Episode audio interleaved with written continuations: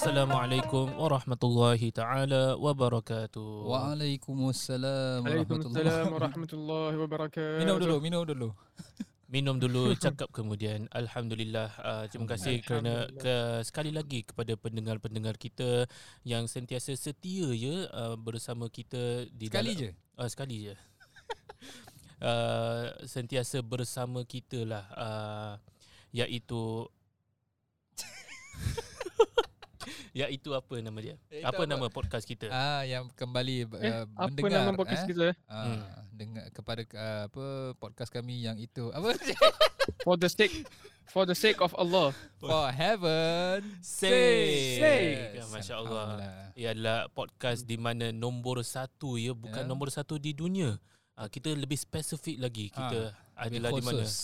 Lebih khusus nombor Ah, satu, satu di Admiralty Lane. Lane. Ah, Masya Allah. Allah insya-Allah amin. Number one, Forever number eh. one, number one for you eh Eh, kan For you and me and uh, who- us. and us lah. Yes. And insyaallah with the sake uh, for the sake of Allah uh, anda ini semua ini mendengar akan dibukakan lagi uh, hati anda dibukakan lagi jalan anda Amin, menuju amin. kepada agama Allah dengan lebih tenang Amin. Uh, sebagaimana uh, sabda Nabi Muhammad sallallahu alaihi wasallam man salaka tariqan yaltamisu fihi ilman sahalallahu lahu tariqan ilal jannah. Masya-Allah. Barang siapa yang apa ni menjalani uh, satu jalan yang uh, di mana jalan tersebut diambil ilmu seperti apa? Seperti mendengar podcast for heaven's sake ini. Uh, apakah natijahnya? Allah akan mempermudahkan jalan anda hingga ke Jannah. syurga. Ah. Allahu akbar. Ah. for the sake of heaven uh, For we, we go sake. we go to heaven together Allah insyaallah Akbar. Amin amin eh. Um, dan mendengar itu adalah satu wadah ataupun satu cara yang mudah. Eh betul eh daripada membaca. Maksudnya apa? Dalam kita berjoging kita boleh mendengar. Hmm. Dalam kita apa naik public transportation Berjoget. kita boleh dengar. Ah, berjoget? Joget. Ha. Ah, tak apa berjoget depan Ah. ah. yang haram eh yang haram astagfirullah. Astagfirullah. Berjoget depan yang halal. Halal ya, yang itu Yes. yes. bersama keluarga Ah. ke untuk bahagiakan hati sementara tak, Yes, yes, tak ber- mengapa. Janji jangan sampai lalai saja. Ha, Ah. betul eh. Jangan sampai ke Okey, bawa. Jangan ber, berjoget boleh juga bermaksud bersenam ya teman-teman. Ya, ya, Ah, betul. berjoget macam Ustaz Zaifah cakap lah Hmm. dengan cara yang halal. Ah, Ya.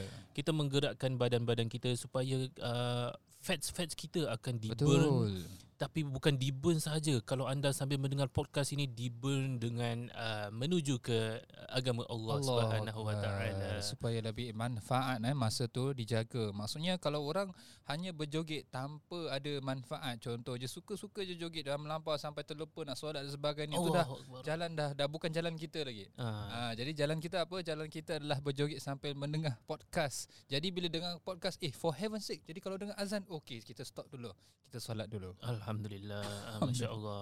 Wah, Ustaz Mahmud, uh, uh, uh, berapa frequent anda berjoget ya?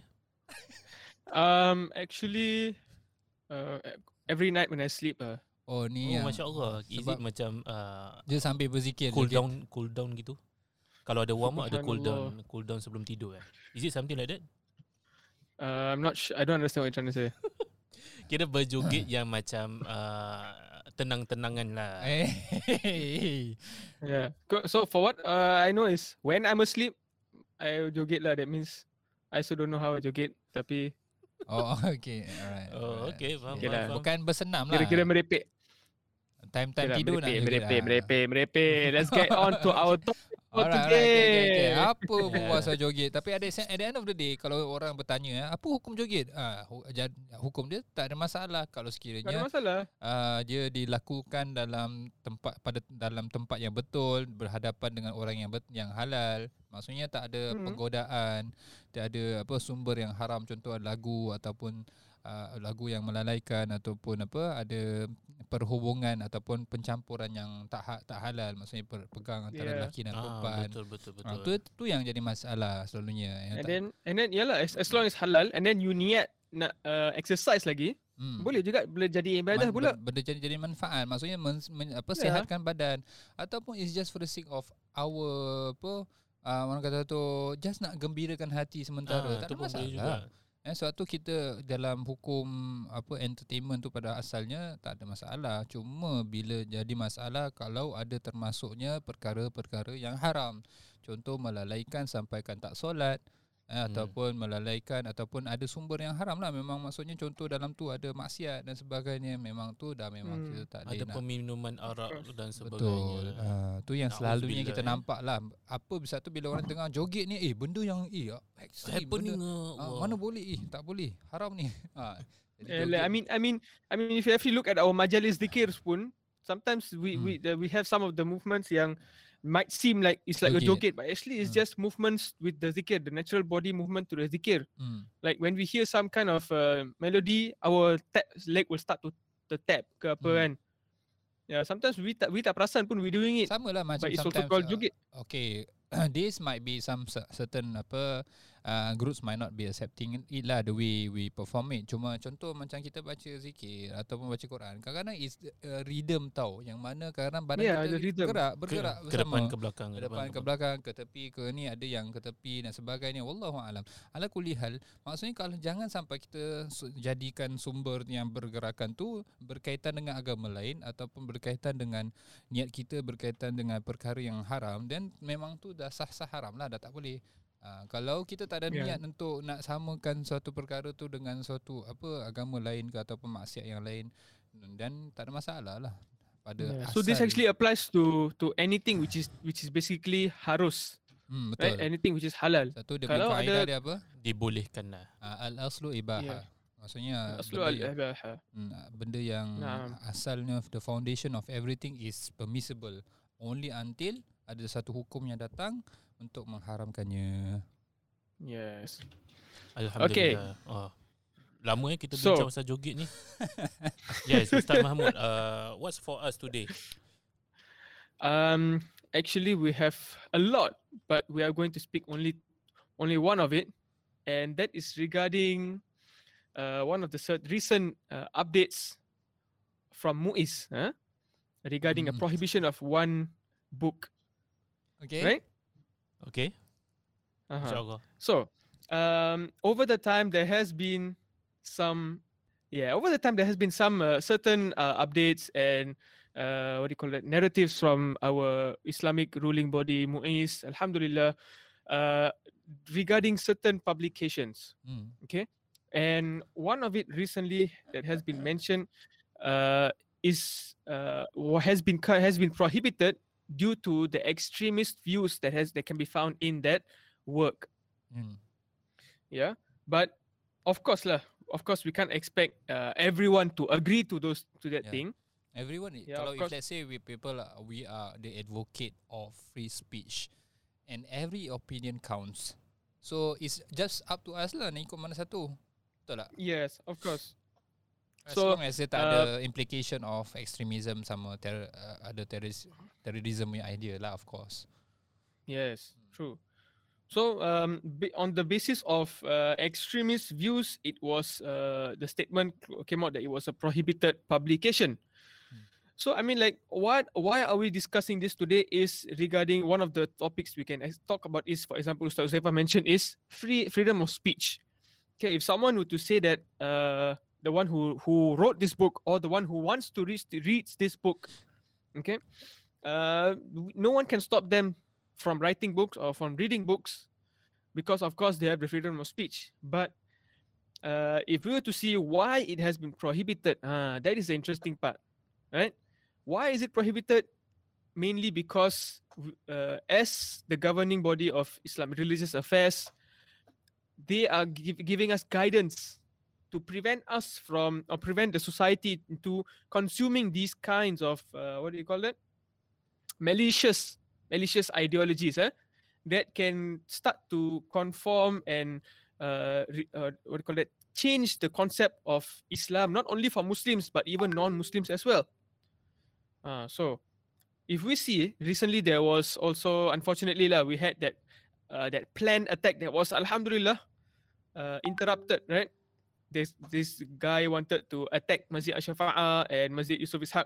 Ingat tak so i mean like you see this kind of extremist views that people had uh, had have against Islam yeah. which led to this kind of things um, it can actually be prevented if we as Muslims are proactive. Proactive enough to, for example, prohibit these kind of works, these kinds of works that can send the wrong notion of Islam out there. Yeah. So so that's Mm. that's what Muiz is currently doing lah. You're trying to say. Naam, yes. Yeah, definitely. Um, yeah, yeah. I think this is definitely something that is very important to to understand, uh, to share to the public, so that everyone does not have that kind of uh, extreme punya uh, ideologies and so on and so forth lah. But again, yeah, of course lah. Um, uh, we cannot uh, also disregard the fact that maybe certain people are just you know um, uh, gi- giving uh, trying to share a different message but also is being differently interpreted and then the source was you know uh, se- sebab certain things eh when bila dia ada layers uh, coming from someone and then you know someone is writing it and lepas tu someone yang translating it sometimes because of the Yes. layers it becomes something different from the original true. idea uh, Which so, is one of the main, main reasons why Quran is considered as the one which is in Arabic. Once it's translated, it's no more Quran. yeah Kan? It's just a translation of the, Quran. yeah. Yeah, because of these of these layers, there can be uh, additions and uh, omissions, right? Mm, yeah, and also a different Mm. context altogether lah. Yes, misinterpretation as well. Yeah, correct. Yes.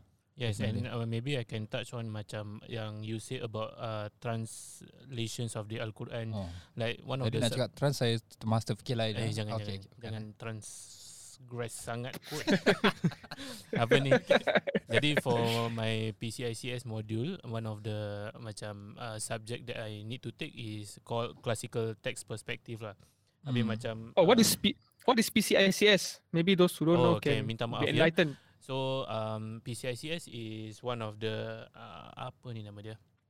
Uh, program Oh, dia pun tak tahu. for eh bukan tak tahu tengah fikir Tapi apa what does it stands for? oh post Allah. Eh, banyak juga tau. Allah. PCICS. PCICS. Lima tau. po, Kesian. okay minta maaf eh ke team PCICS kalau terdengar podcast ini uh, PCICS stands for post contemporary studies in Singapore Alhamdulillah. Oh, Ya, Masya Allah. Allah. Allah Akbar, Allah Akbar. Semoga- Bagi dia, give him a Ah. medal. semoga betul Oh, lah Masya Allah, Masya Allah. Terus Jadi- immediate pass out. yes, Pass out. semoga saya dapat lepas ini PCICS Pass out. Jadi uh, PCICS amin, amin. ni uh, adalah satu modul di mana uh, kita pelepasan, bukan pelepasan, lepasan-lepasan uh, daripada uh, Jordan, Lepasan. Okay. okay. Mesir, uh, Malaysia dan sebagainya, those who ambil degree in overseas studies or local uh, universities also, Hmm. diorang need to take this module in order to get their ARS. Oh. So yeah, Masya this Allah. module or this program Kalau tak belum lagi ada era saya kira. uh, kalau kita ambil ni kita diberikan ARS uh, probation ya. Oh. Probation macam anda baru pas lesen anda uh, Okay. kan dapat uh, probation plate for one year. Jadi kita pun sama. Kita ada this uh, ARS probation. So kalau kita tak habiskan this PCICS, maka kita tidak akan dapatlah ARS ARS. secara sepenuhnya. Tapi while taking this module, kita diberikan ARS probation di mana sama jugalah kita boleh uh, mengajar-mengajar dan sebagainya lah untuk sebarkan Yeah. ilmu. So so so kalau siapa nak nak apa teach their children or learn yourself, uh, Ustaz Fahmi also one of the candidates who can teach eh. So Tapi dia boleh busy boleh lah. insya-Allah. Oh, Ah dia tapi dia dia, busy Ust- dia quite oh ingatkan modul dia uh, the Oh. program quite busy juga. Saya saya tak busy mana tapi handsome lah. Ah itu Oh, saja. Alhamdulillah. Ta- Ah. tapi dah tak available eh?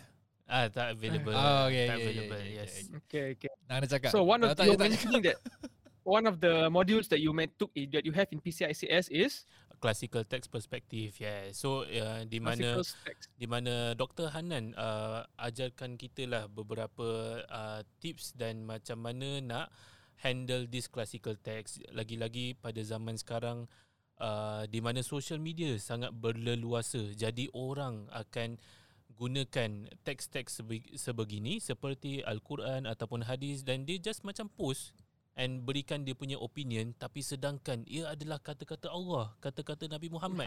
Jadi kita tidak boleh tak boleh terus ambil that teks habis letak to the context. Yes. Tak, Hmm. kita haruslah apa membuat mengkaji beberapa uh, buku-buku tafsir, buku-buku syarah hadis supaya kita dapat menggunakan hadis tersebut dengan uh, dengan betul lah.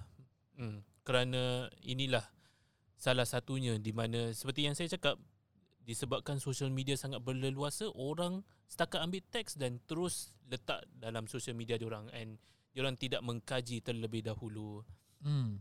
disebabkan itu macam Ustaz Mahmud cakap translation sendiri macam akan ada banyak ulama akan translate macam sebegini sebegini jadi kita yang Hmm. agak uh, level kita belum sampai kepada uh, para ulama harap Hmm. kita dapat mengkaji terlebih dahulu sebelum kita menggunakan dalil-dalil daripada al-Quran ataupun hadis ya Ustaz Mahmud Yeah, so kira uh, the most safest way to absorb Quran is in the Arabic language. Betul tak? Agree with me or not?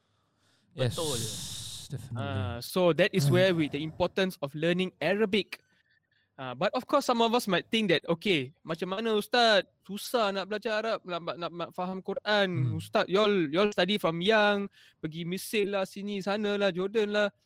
For me from Singapore, how am I going to macam just understand Quran? Of course, it can be difficult, but there are ways to make it easy. That is where we have our upcoming course, shortcut to basic Quranic Arabic. Oh, Ah, nampak dengar. dia cara promotion dia. Shortcut tau, shortcut. Oi, smooth je dia Ah. masuk eh Uh, smooth je. Smooth. Saya ah. ingat so, SCB oh dia stands for SCBQA lah. Yang selalu saya Yes, dengar apa ni SCBQA SCBQA oh, rupanya smooth Shortcut. eh apa apa? Oh shortcut shortcut. Yang kan smooth tadi. shortcut to basic Shortcut. Quranic Arabic masya-Allah. May, Masya uh, Allah. boleh terangkan lebih lanjut tak Ustaz Mahmud tentang kos okay, ini? so basically eh, basically eh, uh, I also share with my students. So kira uh, I take out my malu, I share something about myself is I memang mal, uh, ma- malas. Okay, so uh, Bill Gates says that he prefer to employ someone who is malas. Why? Because someone kalau rajin sangat, he will do the the process in 100 steps. Kalau orang yang malas, he will find a shortcut to do it in a faster way. Kan? Hmm. So Hmm. likewise, w- myself being a malas Ataupun person, ada orang I also malas terus tak buat apa. Ah, itulah takut juga ada malas itu kategori tu. itu terus sangat. Malas you pakai for good things ah. And this is where this technique of learning the Arabic comes.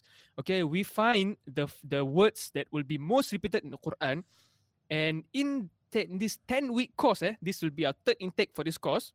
Wow, In this intake, 10 masya-Allah. Alhamdulillah, yes, How Alhamdulillah. was it uh, Ustaz Mahmud back then? And maybe you can Ah. share the sambutan semua bagus. Alhamdulillah, we have we had a good uh, turnout for for this course, and many has have personally come up to me even months after that, saying that Alhamdulillah, Ustaz, I still remember you when I open the Quran now. I I can recognize a lot of words, and I Masya remember our Allah. course. Eh bayang eh pahala Ustaz uh, Mahmud eh untuk memberikan uh, apa ramai orang untuk lebih memahami al-Quran eh Masya Ingatkan Allah. studentnya bila buka Quran ternampak muka Ustaz Mahmud. Alamak. Lebih lebih lebih daripada itu, diorang lebih memahami ataupun lebih dapat mengenal pasti perkataan-perkataan yang diajar oleh Betul. Ustaz Mahmud. Masya-Allah. Masya-Allah itu lebih Allah. efektif ya. Ha. Kalau yeah, so 10 weeks to learn half of the words of the Quran. Imagine that. Jadi Ustaz cakap uh, apa pasal malas kan. Maknanya are you saying that yang orang yang enrolling to this course is malas? Not necessary sebab orang kalau enroll kira orang dah rajin dah. Allah. Oh. Jadi kalau So- tak nak kalau men, nak menafikan apa yang ustaz cakap ni, uh, kita nak kena enroll lah. Uh, Ah, jadi betul, kalau betul. anda rasa yang anda malas sedangkan Ah. anda hendak mempelajari uh, lebih lanjut berkenaan dengan bahasa al-Quran, uh, anda maka anda enroll lah diri anda Ah, untuk SCBKA yang akan datang ini Ha, insya-Allah. buktikan yes. diri anda ya tunjukkan yang anda ni malas tapi tak malas sebenarnya. Jadi untuk elakkan confusion ni berlarutan datanglah dan enroll lah. Jadi Yeah. ustaz bila dia punya course ni ustaz? Mungkin This kongsikan. course will be starting next month. Enrollment is still going, still open. Alhamdulillah. Uh, it will month starting when, this month, Ustaz eh? Fahmi? Eh, bukan, 16 bukan. Next July, is it? Julai, Is it? Julai. Is it 16 July, Ustaz Fahmi? Ah betul insya-Allah. Ah, okay. So I would like to I like to depict tau when I when I uh, when someone ask, ask me what is this course about, I depict to them. Basically, imagine you are in a lift inside a building. Right, dhulumatun fawqa dhulumat. So you so you are in darkness and the and the electricity left dah tak ada electricity tau. So you are now stuck inside a lift, inside a building.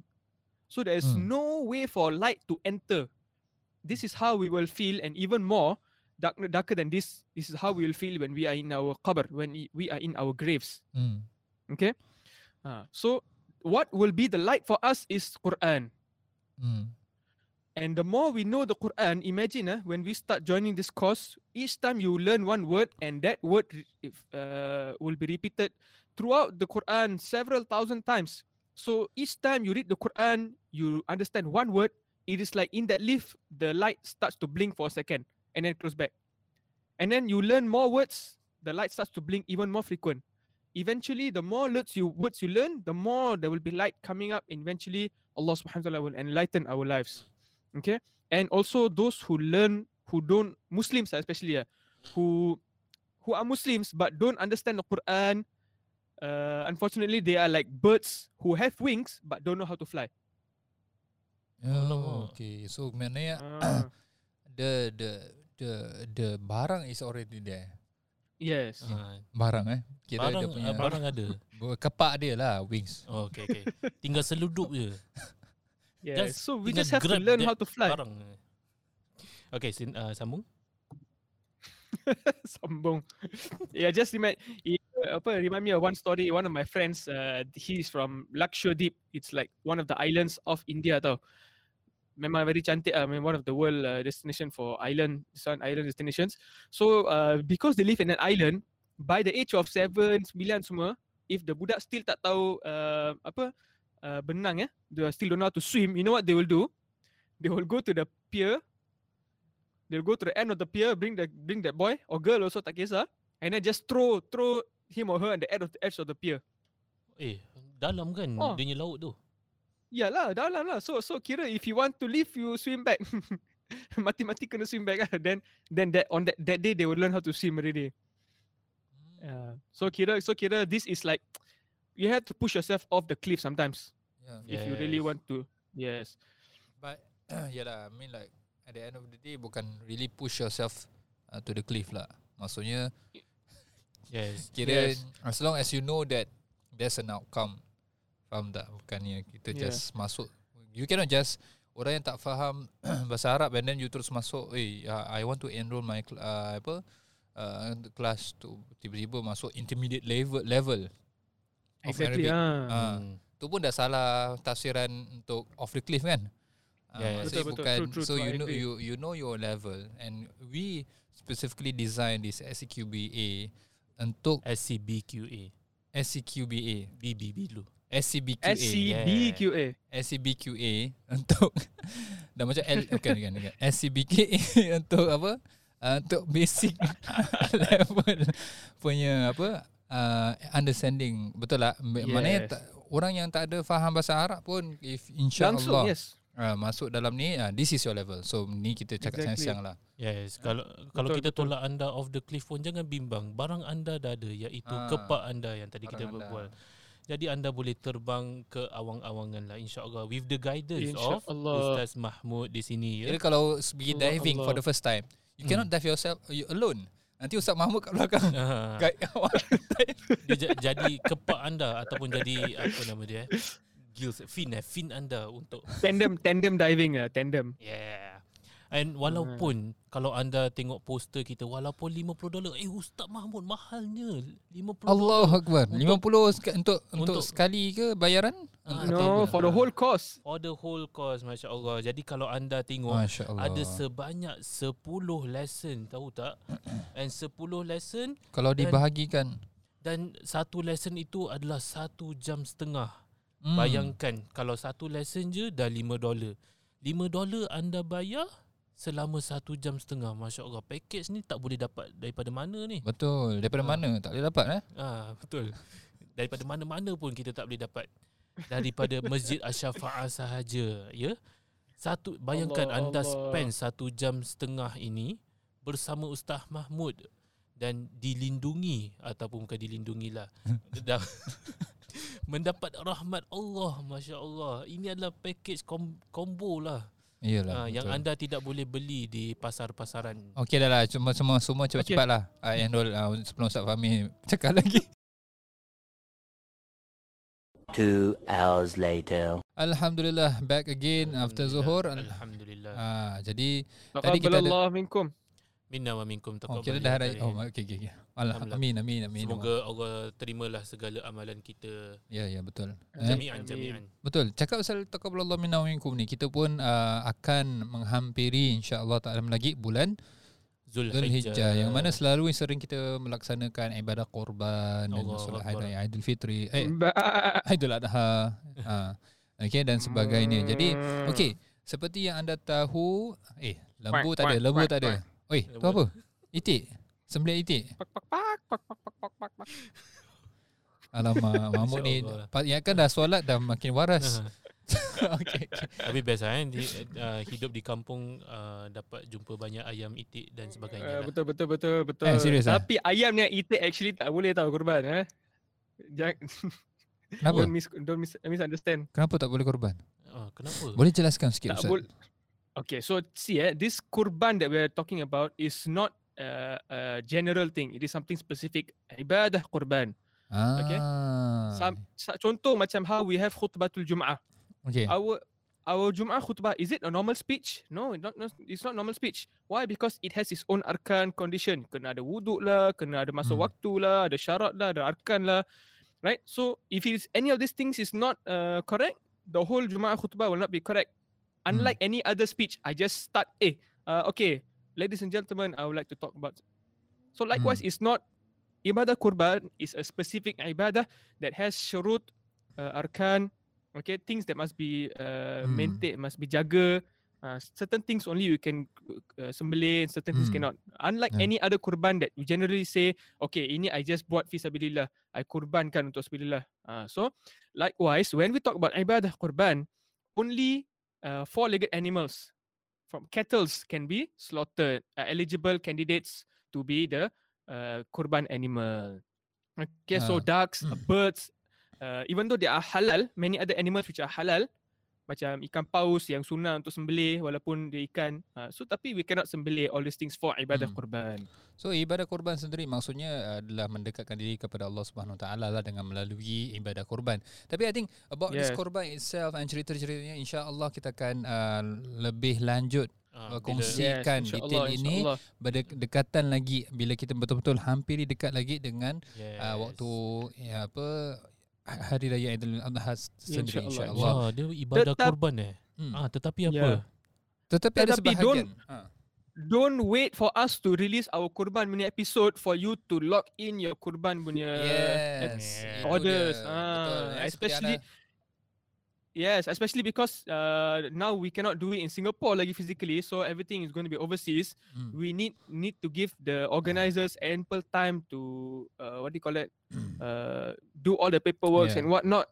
Uh, Ya yeah, betul and that is our vendor lah. I mean like kita pun engage our vendor semua dan sebagainya sebab untuk kita mengumpul order for untuk supaya uh, jemaah-jemaah kita dapat melaksanakan ibadat ataupun menyempurnakan ibadah korban mereka. Ha, jadi korban Yes. kita di Masjid so what they're Syafaah doing is masih lagi terbuka. Allah. Eh, jadi, Masih jadi lagi kalau- terbuka, ah. masya-Allah. jadi kalau anda hendak melaksanakan uh, insya-Allah ada niat ada azam untuk melaksanakan ibadah korban pada tahun ini korban di Masjid Syafaah masih terbuka luas untuk anda. Uh, jadi silakanlah uh, melalui lungsuri laman page kami di Facebook dan sebagainya untuk maklumat lanjut berkenaan dengan korban Ya. 2021 insya-Allah. InsyaAllah. And also all of these organ uh, vendors, all of us, Masjid Ashafa'ah also for example, including uh, when we provide this Qurban service, it is actually a form of fardu kifayah because we are allowing the all of our Muslim population, how how many, one million plus of our Muslims to be able to uh, continue, be able to do Qurban even though we can't do it physically in Singapore. Betul. So we have to thank uh, thank all of this, all of those who are organizing these Qurban uh, Qurban ibadat. Hmm. Ya. Ah, Masya Allah. Uh, Ana sebagai uh, on the personal level pun macam uh, terkejut lah ada, ada banyak macam kawan-kawan anda, eh kawan-kawan Ana dia membuat ibadah korban, dia uh, melakukan servis ibadah korban. Jadi anda semua boleh dapat. Tetapi anda juga boleh dapat khusus di Masjid Asy-Syafaah apabila anda ya, mendengar betul. podcast For Heaven's Sake ini.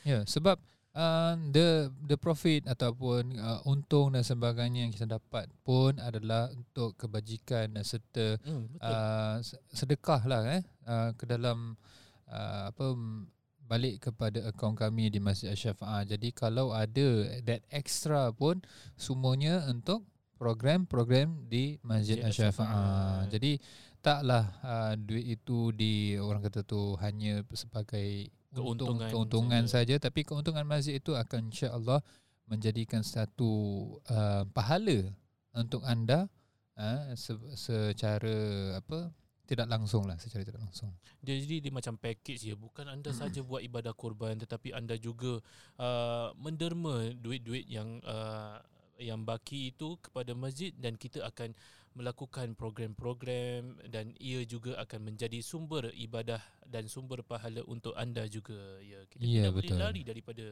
uh, perkara-perkara yang baik ini Masya-Allah. macam kita semua uh, haruslah berkejar-kejar ya bukan sahaja di perkara dunia. Dia perkara dunia uh, mungkin kita tidak digalakkan sangat kerana mungkin dia boleh melalaikan. Tetapi yang paling digalakkan yang paling kita haruslah berlumba-lumba adalah perkara dengan berkaitan ibadah. Perkara Ya. yang mendatangkan pahala supaya kita semua dapat mencapai matlamat kita iaitu sama juga dengan uh, podcast nama kita iaitu matlamat untuk sampai ke syurga. Ya. insyaallah. Dan uh, ada apa-apa lagi yang kita boleh tambah? Okey, selain daripada itu uh, saya rasa um, lo, seperti biasalah eh. Teruskan uh, mendengar podcast kami yes. eh di Masjid Syafaah for heaven's sake kita pun ada youth punya section uh, untuk anak muda kita untuk mendengar. Selain daripada itu juga kita punya podcast pun sebenarnya uh, apa Open- sesuai open eh to all ages Uh, open to all ages. Ya, yeah. kalau ada juga ada masalah ataupun ada soalan yang anda hendak menanyakan, tanyakanlah dalam kita punya ruang uh, sos eh ruang feedback kami eh ataupun platform yang mana kita sediakan untuk pertanyaan dan juga feedback insya-Allah.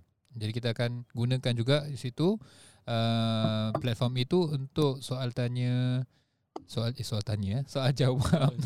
dan juga feedback yang kita insyaallah akan uh, continue to to apa baca dan improve lah on our side insyaallah. Yes, inshallah. And and as usual, share the our, our podcast to others so that inshallah it becomes beneficial to others as well. Yeah. And hopefully that Allah subhanahu wa ta'ala uh, rectifies, I mean, purifies our niyat, our intention for not only uh, creating and uh, what do you call it, uh, making the content for just talking and not only for listening, okay, for all everything related to to uh, our just talking and our for for may Allah make it purify our iman and make it only for the sake for heaven's sake basically for Allah's sake lah Betul insyaallah. hmm. Jadi sebelum kita akhiri ya uh, uh, majlis kita ataupun podcast kita pada hari ini kita juga boleh ponder lah ataupun merenung ataupun membuat uh, a bit of reflection kalau kita dah nak dekat dengan kurban ini iaitu kita sebenarnya dah nak dekat hujung tahun iaitu kita sebenarnya dalam bulan 11 Zulqaidah is bulan 11 ya. Jadi ada ada sebulan lebih lagi sebelum kita masuk ke tahun baru Hmm. jadi haruslah kita membuat refleksi diri apakah selama ini selama 11 bulan yang lalu ini kita telah pun membuat banyak ibadah, membuat uh, banyak amal kebajikan dan jikalau belum uh, teruskanlah uh, tingkatkanlah amal ibadah anda dan dekatkanlah diri anda dengan Allah Subhanahu Wa Taala supaya kita menjadi uh, umat yang uh, berkejaya lah ataupun Amin. menuju kejayaan Amin insyaallah. InsyaAllah Okay Jadi hmm. insyaAllah kita boleh tutup majlis ini anda semua pun boleh juga baca doa uh, tasbih kafarah dan bersama. surah al-asr bersama kita ya. InsyaAllah. Mana tahu dah lama eh kita dengar selalu pot dengar podcast kami pun secara tidak langsung anda telah hafal Allah uh, doa doa tasbih kafarah. Uh, jadi ataupun kalau anda belum hafal sekalipun mungkin cuba boleh ikut-ikut dulu eh Ya. dengan bacaan kami kita pun mungkin insyaallah kita akan baca perlahan-lahan supaya para pendengar kami dapat juga ikut bersama. tak nak tak nak Okay Awak um, bukan pendengar. Sama awak kita dah boleh disconnect? Lah. Jangan jangan okay. perasan boleh. Okay Baik. Okay Jadi dengan kita itu, tutup majlis ini Dengan tasbih kafarah dan, dan surah, surah Al-Asr. Subhanakallahumma wa bihamdika ashhadu an la ilaha illa anta astaghfiruka wa atubu ilaik. Bismillahirrahmanirrahim. Wal 'asr innal insana lafi khusr. إلا الذين آمنوا وعملوا الصالحات وتواصوا بالحق وتواصوا بالصبر InsyaAllah kita akan menanti anda pada minggu hadapan di dalam rancangan For Heaven, For heaven. Sake. Okay, Baik, insyaAllah jumpa lagi okay, Assalamualaikum okay, okay. warahmatullahi wabarakatuh